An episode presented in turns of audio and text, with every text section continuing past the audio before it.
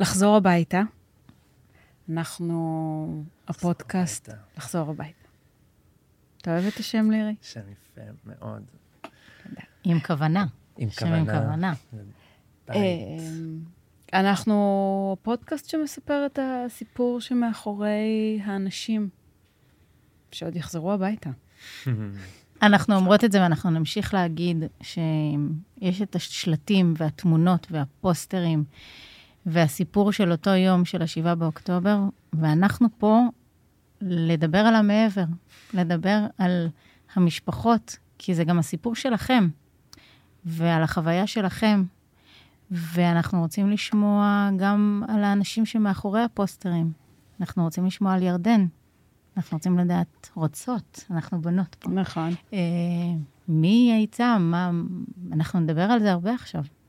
אה, ואנחנו רק נבקש ממך אה, לספר לנו הכל, הכל. כמו שיחת חברים כזאת. הכל חוץ מלא הכל בכלל. ה- חוץ ממה שירדן לא מרשה. בדיוק. או, זה, זאת זה הבעיה tricky ביותר. שלי כל אז הזמן. רק רגע, רגע, בוא נגיד עם. מי אנחנו מדברות. אנחנו מדברות עם לירי רומן, נכון. שהוא אח של ירדן רומן גת, חטופה בעזה. עם סיפור שהדבר הראשון ששומעים אותו, שומעות אותו, אני שמעתי אומץ. זאת אומרת, אה, תכף נספר את הסיפור, אבל אתה שומע את הסיפור של ירדן מה-7 באוקטובר, ואתה אומר, פה מדובר באישה מאוד מאוד אמיצה. את יודעת שאני לא כך חשבתי? אתה לא חווה את זה כך? אני חווה איזה אינסטינקטים חייתיים. בא לי להגיד אמאים, אמאים. למרות שאני אני- לא אני ממש חוויתי אותה כאימא לביאה. כזה. כי זה מה שאני, זה, כשהיא לקחה, אנחנו תכף, כשהיא לקחה את אה, גפן והעבירה אותה לאלון, כי היא ידעה שאלון רץ יותר מהר, זה אינסטינקט חייתי של אימא שתעשה הכל כדי לשמור על הגורה הקטנה שלה. כן. זה מה שאני הרגשתי. וזה, כאילו, כשאנחנו מדברים על הפרצופים האלה מאחורי הפוסטרים, בעיניי הוא כאילו החשוב. אחותי, היא לא אמיצה. היא לא אמיצה? היא לא אמיצה. כאילו, היא לא אמיצה. לא אמיצה. זה בסדר, גם אני לא אמיצה, אנשים לא אמיצה, כולנו אמיצות היא כאילו ואמיצים. הכי אימא. וזה? כנראה היה שם, בגלל, כאילו, כנראה שזה היה האינסטינקט, כנראה שזה מה שהוביל את זה. בואו רגע באמת נספר את הסיפור הלא ייאמן של ירדן ומשפחתה מה-7 באוקטובר. נתחיל מזה שהם גרו בקיבוץ בארי, והם עזבו לפני חודש. ממש. לפני חודש. של לפני החודש. שלפני חודש, לפני שלפני ה-7 חודשיים באוקטובר. זאת אומרת, וחצי. הם עזבו ב- בספטמבר בעצם. כן. אה, הם עזבו איך שנגמרו המסגרות, סגרו. שנה. גפן נפרדה מהגן. גפן בת השלוש. גפן בת השלוש, סיימה את הגן, נפרדה מהחברים, ידעה שהם עוזבים. הם תכננו לעשות איזה פרק הרפתקאות כזה, פרק ביניים, עד שהם יחליטו איפה הם רוצים להשתקע עוד פעם. ונסעו לטייל. נסעו לטייל שלושה שבועות עם המשפחה שלי בדרום אפריקה. אני הייתי חסר, אבל כל שאר המשפחה הייתה. וחזרו באותו יום שישי, השישי באוקטובר, ערב סוכות ב', אספתי אותה מהשדה, זרקנו את המזוודות בבית בגבעתיים, והם יצאו להורים של אלון לארוחת חג, ונשארו לישון. והסיבה שהם עזבו היא ביטחונית בעצם. כן. אמ, כמה זמן הם גרו? שלוש שנים. בערך מאז שגפן נולדה, קצת לפני, אני חושב. זה הדבר הזה שעושים, הולכים לגור ליד ההורים. הולכים. לגור ליד ההורים, בגדול גן עדן. שניהם הכי מתאים להם הקיבוץ והירוק והטבע, והם הכי אהבו. אבל ירדני כל הזמן הרגישה שזה פשוט לא הגיוני. היא ראתה את האנשים שגדלו בבארי, ואיך מהמם. שהם התרגלו באיזשהו אופן, ושהם קיבלו על עצמם את הגורל הזה של עשר שניות אזעקה לפני שצריך למצוא מרחב מוגן, והיא לא רצתה שגפן תגדל למציאות כזאת. אה, היא לא הסכימה. זה משהו שם לא... זה עוד חלק מהאימהות. העמוקה הזאת. אה, כן, כן, כנראה. אה, זאת אומרת, הם היו אבל באיזה פאזה הכי חופשייה של החיים, שהיא מאוד נדירה כבר בחלק שלנו של החיים. נכון. את מוצאת את עצמך? אומרת, רגע, אני לוקחת רגע בעיניים? מהכל. אה, לא. לא, אני לא. אני לא חושבת ש... אה, כן, זה מה שהם החליטו, הם חשבו ש... כדי לעשות שינוי גדול צריך לנצל אותו ולעשות איזה פרק של לתת לעצמך. אז הם טיילו בדרום אפריקה, והם תכננו לנסוע לניו זילנד, ופשוט משהו קצת שיבש את התוכניות. אמ, היום הנורא הזה לקום בבוקר אה, לאזעקות. אמ, אני במקביל הייתי בתל אביב, מתעורר לי בנונשלנט כדי לקבל הודעה שירדן ואלון וגפן בממ"ד והם משחקים. וזה גם החלק העצוב, אנחנו גם קצת רגילים. כולנו כאילו, כבר קצת התרגלנו. הם בממ"ד והם שולחים תמונה, ואנחנו יודעים שירדן תשים את הטלפון בצד, כי גפן לא רואה מסכים, ו... ומנסים להרגיע אותה. אז הם יעדכנו אותנו בעוד חצי שעה. ואני בינתיים אומר, יאללה, נעבור לבית של אבא שלי, כדי שיהיה ממ"ד קרוב, כי גם אני לא רוצה ללכת ביום שבת בפיג'מה לחדר מדרגות. ורק כשאנחנו מגיעים, אנחנו מתחילים לפתוח טלוויזיה, אנחנו מבינים שזה אולי לא אירוע כזה רגיל, אירוע אחר. אירוע אחר. ואנחנו אומרים לירדני, ירדני, אתם בממ"ד וסגורים ונעולים, נכון? כן, בטח, ונעדכן אתכם. שמים את הטלפון בצד, אל תלחיצו. אל תלחיצו, בסדר? מה כבר יכול שהם, לקרות? אתם לא תלחיצו אותה. שאנחנו לא נלחיץ אותה. והנה, קרה שבעשר וחצי, כשהיא לא מעדכנת, אז אנחנו אומרים, טוב, נחכה עוד קצת, וב-11 אני מתחיל להתעצבן, ואני אומר, היא חושבת רק על עצמה ועל גפן שלא תילחץ, אבל אנחנו פה בינתיים נלחצים. וב-11 וחצי אנחנו מתחילים להתחרפן. וב-12 ובעצם- אנחנו מאבדים את זה. כן. ובאחת אנחנו רואים סרטון של סבתא כנרת מובלת בקיבוץ, אזוקה, ומחבלים צורכים עליה. וואו. זה אימא של אלון. אימא של אלון. ואיך סיפור החטיפה מגיע אליך? אז בעצם, ביום ראשון בבוקר, אנחנו מקבלים טלפון מאלון. as simple as that. בעצם מיום שבת, בעצם לא ידעתם את כל מה שאלון חווה כלום. ב-24 שעות האלה, ושירדן בעצם... כלום. אנחנו החזקנו לעצמנו סיפורים שהם בחדר אוכל, אם אתם זוכרים, שהיה, כן, ושאולי הם עוד בממ"ד, ושאין קליטה, נפלה הרשת, לא היה קליטה לאף אחד. החזקנו לעצמנו כל הסיפורים שהיום אני מסתכל על זה ואני אומר, כמה מתוק ואופטימי. כאילו, כל סיטואציה בחרתי את הדבר הכי אופטימי שיכול להיות, כי זה גם מנגנון אה, הישרדותי. אבל כי גם, את ה- מה זה כי- היה הדבר הזה? מי חשב? מה זה, זה היה? לא משהו שניתן להעלות על אי הדעת. אפשר. אי אפשר. אני אומר, גם היום אני יושב איתכם ומדבר איתכם ומספר לכם את הסיפור של אחותי, ואני עדיין לא מבין שדבר כזה קרה לנו. אז באמת תכף נדבר על, ה, על, ה, על היום-יום שלך, שהוא אבל רגע, קיבלתם את כן. הטלפון. קיבלנו את הטלפון. ביום ראשון בבוקר אלון מדבר איתכם. זאת אומרת, לא דיברתם עם אלון כל יום שבת. כל יום שבת, ואת כנרת הזוכה ראיתם בשבת? בסרטון בשבת, ומשבת לראשון, כלום. מקווים שהנה, הם פשוט הוליכו אותה, וכנראה גם את ירדן ואלון וגפן, ואת כרמל, ואת אה, אש של אבא של אלון, את כולם כנראה הובילו לחדר אוכל המדובר, פשוט את זה צילמו. והאמת, הם גם לא הרביצו להם, הם רק צעקו עליהם, כאילו, רואים אופטימי. הם יושבים שם עכשיו בחדר אוכל, מחכים שהצבא ישחרר אותם, וככה אנחנו, בוא נגיד, הולכים לישון, לא ממש הולכים לישון, כדי לקום בבוקר של יום ראשון, שאלון מתקשר והוא בעצם מספר לנו את הסיפור. הוא מספר שהם התחבאו בממ"ד, אבל לכמות המחבלים שנכנסה הביתה ממש לא עניין הממ"ד. תלשו אותם מהבית, לקחו אותם אחד-אחד בקבוצות, בגלל זה הם היו בנפרד. כנראה, מזל שבנפרד, כי את כנרת, אימא של אלון, באותה שיירה מהסרטון הראשון, אחר כך התקבל לסרטון השני, שהיא רוא- היא רויה בראש, שוכבת על הרצפה. כן.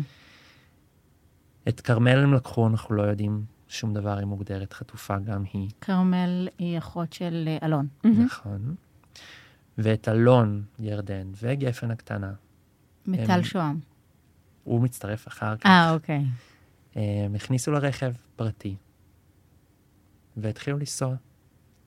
בדרך הם גם הוסיפו על הדרך עוד שכן, וגם בבגאז' יש לנו את טל שוהם. והם עם ארבעה חמושים ברכב, אימא'לה. דוהרים אל עבר הגבול. ברגע נס משפחתי שלנו, עבר טנק ישראלי שכנראה ברח מאחד המוצבים על הגבול אה, לכיוון הקיבוץ. זה גרם לרכב של המחבלים לעצור, וזה בעצם הרגע שירדן ואלון מחליטים שהם קופצים מהרכב ורצים. אה, גפן בידיים של ירדן, והם רצים בזמן שהמחבלים עוד בלחץ מהטנק ולא שמים לב. מצליחים להתרחק כמה מטרים עד ששמים לב אליהם, צועקים לעברם, יורים לעברם, שזה הרגע שירדן מעבירה את גפן לאלון. בנקודה הזאת אלון ממשיך לרוץ, ומה ירדן עושה? אז הוא אלון עם גפן על לרוץ, הידיים ממשיך לרוץ. והוא רק מספר על הרגע הזה, שהוא פתאום שם לב שירדן לא לידו יותר. הוא מסתכל אחורה ורואה שהיא יצרה, שמה ידיים על הראש, Mm, מנסה להסתתר מהיריות. מאחורי איזה עצב ממה שאני... מאחורי איזה עץ. וגם פה, כאילו, אנחנו באיזו תחושה של ניסתה לתת להם עוד רגע. פשוט היא ניסה לה- היא ניסתה אולי להשהות כדי שאלון וגפן יוכלו... כן. כן. ניסתה ואולי הצליחה אפילו. היא לא אצנית, היא ידעה שכנראה לה יש פחות סיכוי להצליח לעשות את הדבר הזה. ואם כבר, אז כבר. וזה באמת איזה אינסטינקט, איזה, אני לא, אין זמן לחשוב. זה לא משהו שבא מתוך מחשבה והחלטה. לא, זה מהבטן.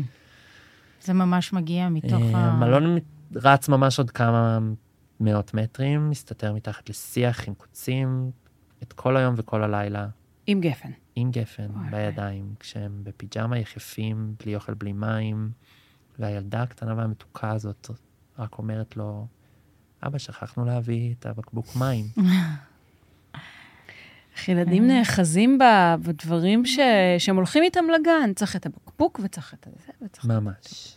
זה עוגנים. וזה מה, ש... זה מה ממש. שנראה לה לא הגיוני באותו רגע. שכחנו את הבקבוק. ששכחנו את לא, גם. אחר כך שהיא מספרת לנו את הסיפור, זה מדהים לראות את הפרספקטיבה של ילד בן שלוש. אני, אני לא הורה. אה, אני הורה זמני עכשיו, אנחנו כבר נדבר על התפקיד שלי עכשיו, אבל גפן מדברת ומספרת ומשחקת לנו את מה שהיה. וזה מדהים לראות מה הסימנים שבעיניה הם כאילו מערערים ובלתי נתפסים. למשל. ופעם נסעתם באוטו בלי לשבת על הכיסא ובלי להיחגר, זה כזה. היא לא מדברת גפן על האנשים שהם...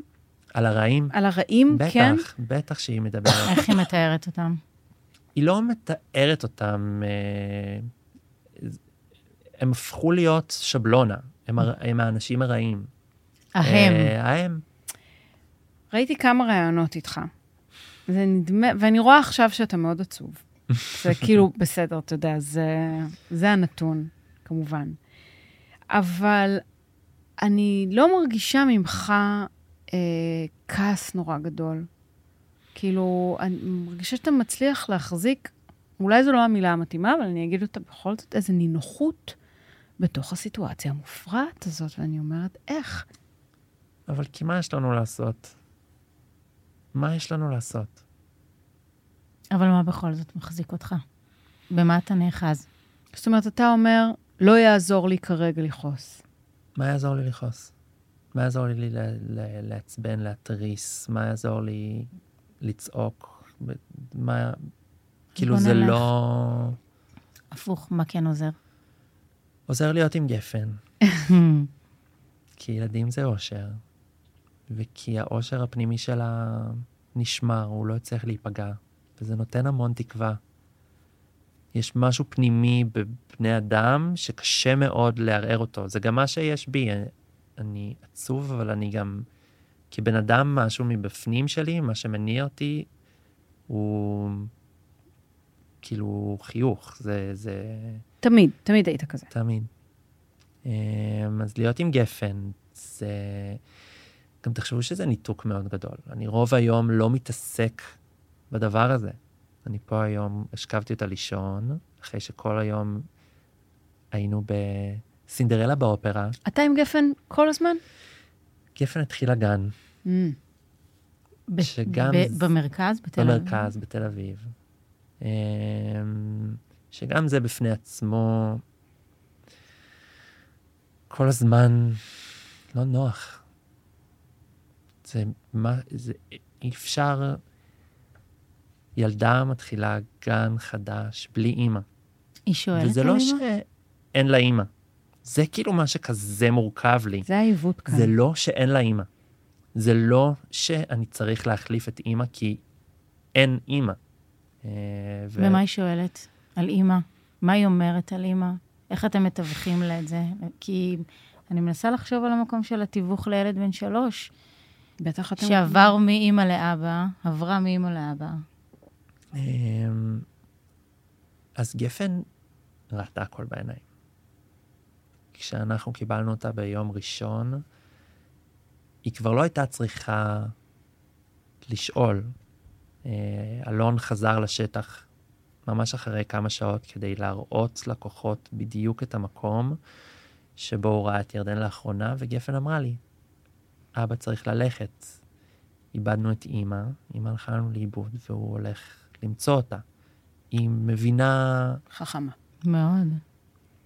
אמ, כן. אז, אז היא את- לא שואלת, היא גם, היא גם הבינה שאין לנו את התשובות.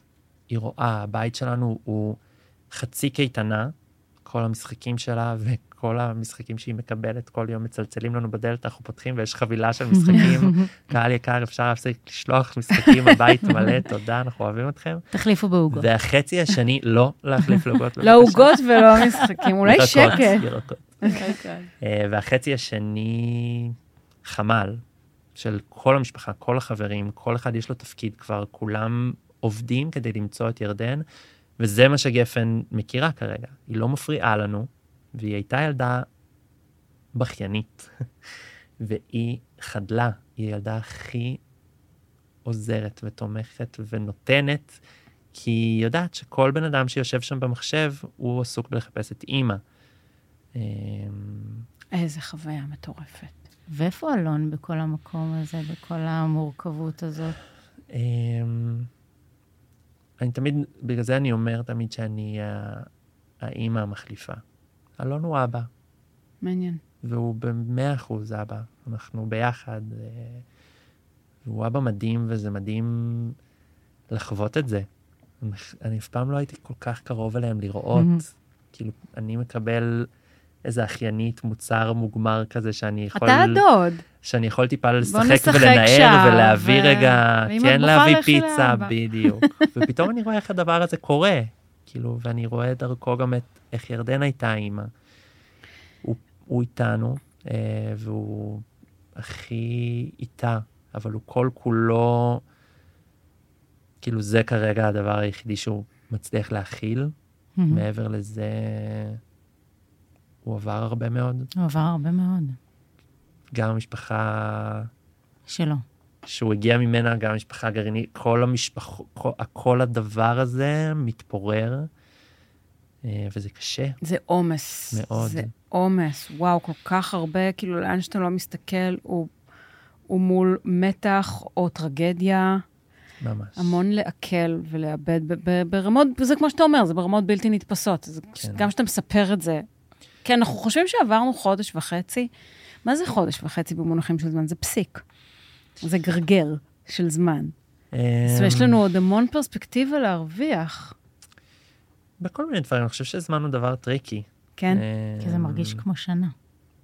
כי לירדן שם זה כנראה מרגיש הרבה מאוד זמן. לא יודע אם היא יודעת ימים, לא יודע אם היא רואה יום ולילה. אני באמת לרוב מנסה לא לחשוב על אז זה. איך אתה באמת? לא חושב על ירדן? מנסה להדוף את המחשבה? מנסה להדוף את המחשבה. אני חושב שאחד הדברים הראשונים שקרו לנו זה שבחרנו בדואינג. Mm. אנחנו עושים מה שאפשר, מה שאנחנו יכולים.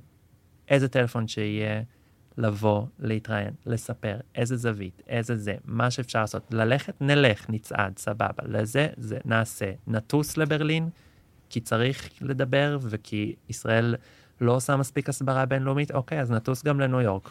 כאילו, מה שאפשר לעשות, וזה שם בצד את לעצור ולחשוב ולהרגיש ו... ולכאוב את זה, וגם לכעוס את זה. כי, אבל גם אני מרגיש שזה... כאילו, יכול להיות שאני מפספס פה בענק ושיש פה איזו הדחקה מאוד גדולה, אבל אני גם מרגיש שאיזה רגשות שפחות יש לי מה לעשות איתם. אני בן אדם שאוהב לעשות, כאילו, משהו מועיל. מה שאתה בוחר זה מה שנכון. זאת אומרת, אה, יש לא מעט משפחות שבוחרות בעשייה, וזה ממש נותן להן אה, את הדלק להמשיך כדי להחזיר את האהובים שלהם, את הקרובים שלהם. וזה מבורך לחלוטין לבחור בעשייה. זאת אומרת, אף אחד לא נתן לנו פה איזשהו אה, מדריך כן, איך, אה, זה בטוח. איך צריך להתנהג כשחוטפים לך את היקירים. כן. ו- ושגם לא נצטרך בחיים. אבל כל אחד בוחר את מה שנכון לו, ואני חושבת שהעשייה שלכם, ואתם עושים המון כמשפחה, אמ, היא מדהימה, אתם באמת לא עוצרים לרגע, בין אם זה בתוך המשפחה ואם זה החוצה. אז אמ, להיות אה, אימא, לקחת את המקום של ירדן, בעיניי זה מקום מדהים, וזה גם לדעתי צורך שחווית ונכנסת לתוכו. כן, כמעט אוטומטי זה נשמע. ממש אוטומטי. אמ, מה זה יהיה? היה מדהים. כן. כאילו רק, לא יודע מה זה היה, שבוע, שבועיים אחרי, כאילו פתאום עצרנו המשפחה והסתכלנו בזום אאוט, רגע, כן. מי עושה מה? כי עד עכשיו כזה מין רק, תפעול, תפעול, כזה. כן. ואז פתאום אמרנו, אוקיי, יש פה תפקידים, כאילו יש Mhm. מישהו שהוא יותר הפנים, יש מישהו שמבין יותר איך לדבר. יש תרשים? יש, דיפלומטיקאים, ו- יש יש תרשים? תרשים, אני חייבת לדעת. מי יש לוח? מחיק יש שכתוב יש מי עושה תרשים. מה.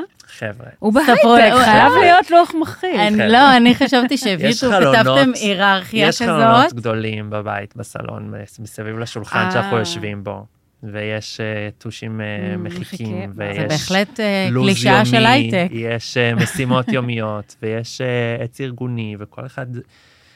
פתאום הבנו שאנחנו ארגון, כאילו אנחנו עובדים, צריך סדר בבלגן, כאילו מישהו צריך שנייה להיות על, על תקשורת לעשות סדר בבלגן. מישהו צריך שנייה להיות על uh, תקשורת חוץ, זה משהו אחר לגמרי. נכון. מישהו צריך לארגן את המשלחות. אם אנחנו רוצים לנסוע, אנחנו רוצים ל- לאסוף איתנו את כל המשפחות ה...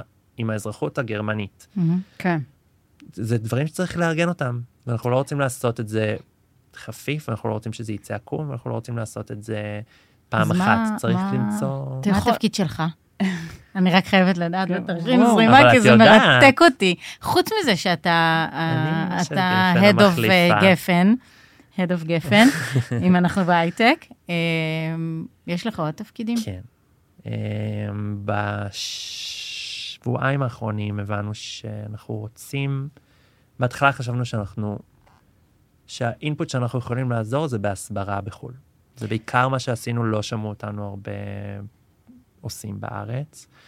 ופתאום הבנו שחסר גם בארץ, וחסר פן קצת יותר בגובה העיניים, אה, ובגלל זה הוספנו פרויקטים שונים, שאני חי על הפרויקטים.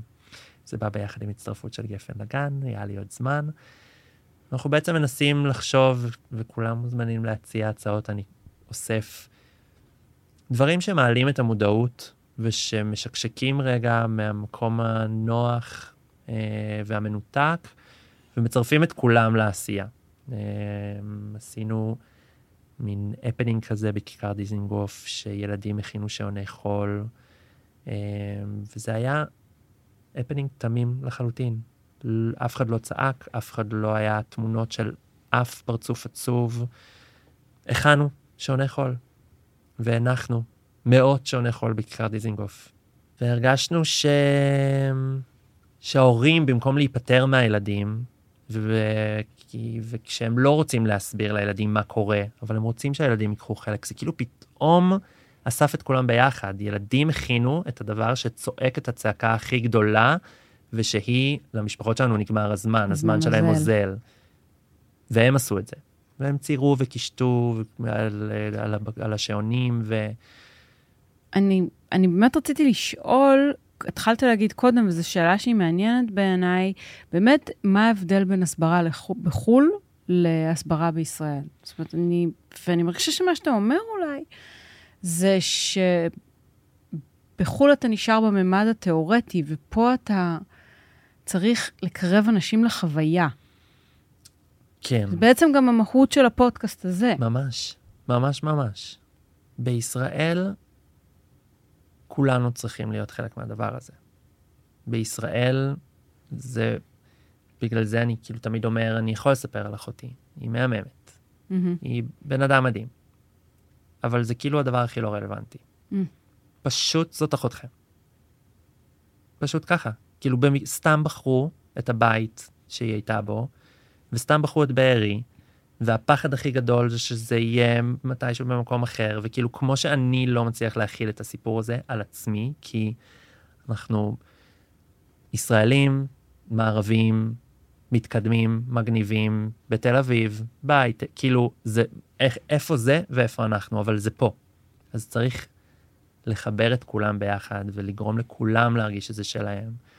אמ, וזה מה שאני חושב שחשוב לעשות פה, כדי לא לתת לדבר הזה לשקוט ולנוח.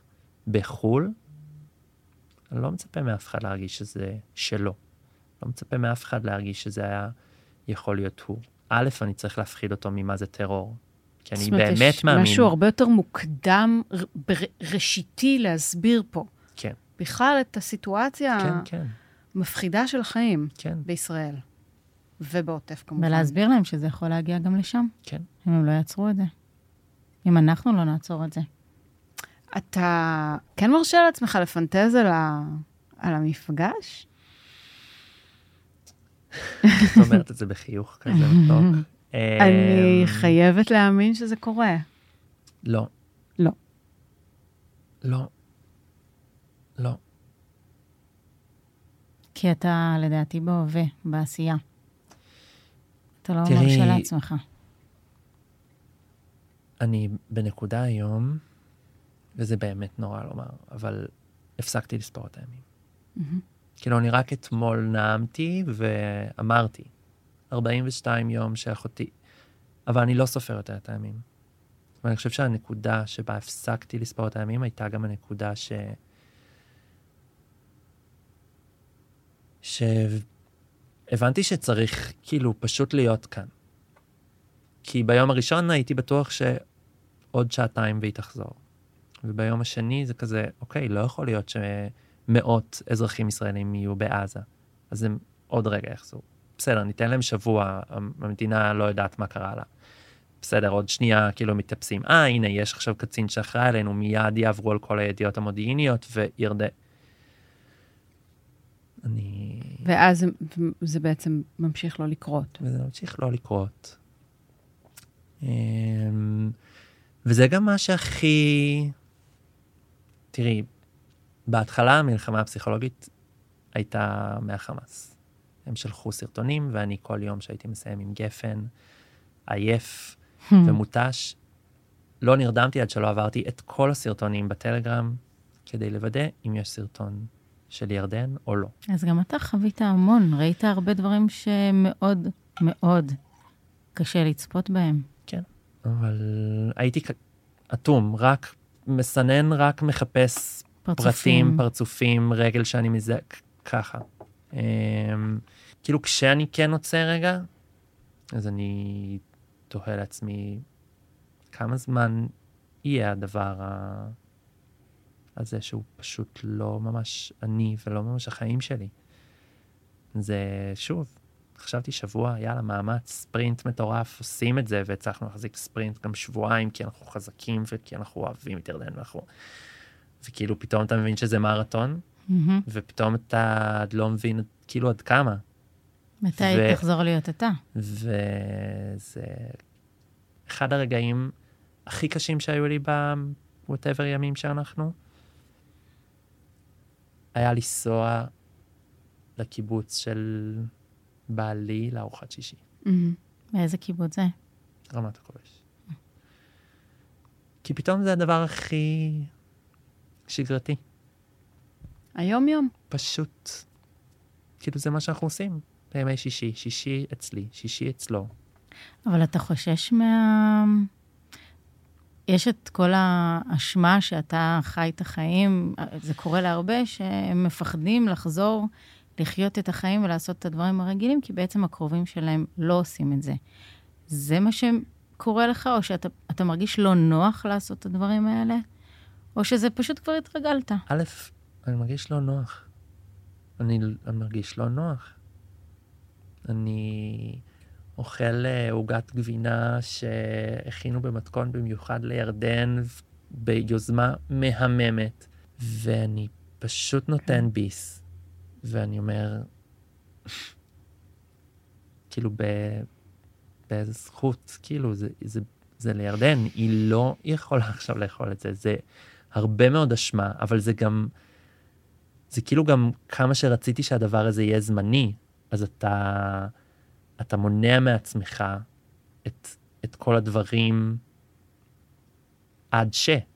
כי אני יכול להחזיק מעמד, כאילו, את יודעת, בא לי לעשות שביתת רעב, כי, כי, כי זה, כי זה זה חזק. זמני, אני לא יכול לעשות את זה לנצח. אז היא תגיע כשזה ייגמר, כאילו, יש כל מיני דברים שאתה פשוט מפחד לעשות, כי אתה לא רוצה לתת לזה מקום שעושים את הדברים האלה בזמן ש... שהם פשוט לא כאן. זה מאוד מובן. כשהיא תחזור. אני יכולה לדבר רגע על הרגע הזה? או שאתה מעדיף שלא? זה ממש בסדר. לא, בואי ננסה. זה מאוד, התשובה מאוד פשוטה, מה יקרה כשהיא תחזור. כשהיא תחזור, כן. היא תלך לגפן. אנחנו ניעלם מפני האדמה. כן. אחותי, אנחנו כל הזמן אומרים שאיפה שהיא לא קבורה עכשיו, אנחנו הולכים להיות קבורים שבע פעמים אחרי שהיא תחזור ותראה מה עשינו לה. זהו, אז על זה רציתי לשאול. יש מצב שעוד אה, יהיו לו טענות? ברור שיהיו לה טענות. כי היא בן אדם מאוד פרטי. וואו, הכי פרטי שיש. אז אה, בכלל, בכלל זה שחשפתם אותה? ואת כן. הסיפור, זאת אומרת, זה... כן, תראי, אה, אנחנו... לא היו לזה- מתאים לה. היו לזה הרבה דרדורים. כאילו היה ברור שחייב, כן. אבל גפן לדוגמה. כאילו, את יודעת, בשבוע הראשון טשטשנו את הפנים שלה בכל מקום. מהמם. כאילו, אחר כך הבנו, טוב, סליחה, ירדן, אנחנו יודעים שלא היית רוצה, אבל צריך להראות את הפנים של גפן. כן. צריך להראות אותם. עשיתם התייעצות? מי, מי שם את ה... מי עבר את הגבול ראשון? אה, כן, לא, עשינו, כנראה שהיה איזה רגע מתוח כזה סביב השולחן, ואמרנו, יאללה, זהו, די, תשחררו ככה. וביקשנו מאלון, כאילו, גם הוא חלק מזה נורא, אנחנו גם כל הזמן מתייעצים איתו מתי, הוא נשאר פרטי. מתי הוא י- ירצה וירגיש בנוח לעשות את הצעד קדימה. אז יש הרבה דברים, בסוף, באמת אנחנו האנשים שהיינו לפני זה. מהמם. אלה אנשים ש... שבחיים לא היו רוצים להתקרב למיקרופון, למצלמה. לא תיכנסו לאח הגדול, אתה אומר. אז תראי,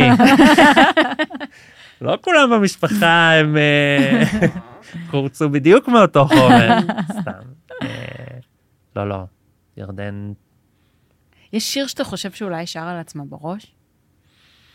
להרגיע את עצמה? אה, שאלה מעניינת. שאלה מאוד מעניינת. אני כאילו כל הזמן שאני חושב על ירדן ואני חושב על שיר שלנו, שאני יודע ש... כאילו מרגש אותה, יש את השיר אה, Take Me Home Country Roads, מהמם. מהמם. שזה היה שיר כשאנחנו היינו קטנים, אז נסענו עם המשפחה שלי לאוסטרליה לטיול גם. כאילו ירדן ואלונה, הג'וק הזה שהיה להם בראש לא הגיע משום מקום. אמ, וזה היה השיר שהיינו שומעים בקרוון, שהיינו אנחנו. אמ, זה כזה אחד השירים שמלווים את המשפחה, ליווה את אימא שלי כשהיא נפרדה מאיתנו לפני פחות משנה, זה כזה שיר משפחתי כזה שברור לי שהוא מתנגן לה בראש. ואיתו היא תחזור. ואיתו היא תחזור. כל כך תודה רבה שבאת. כן.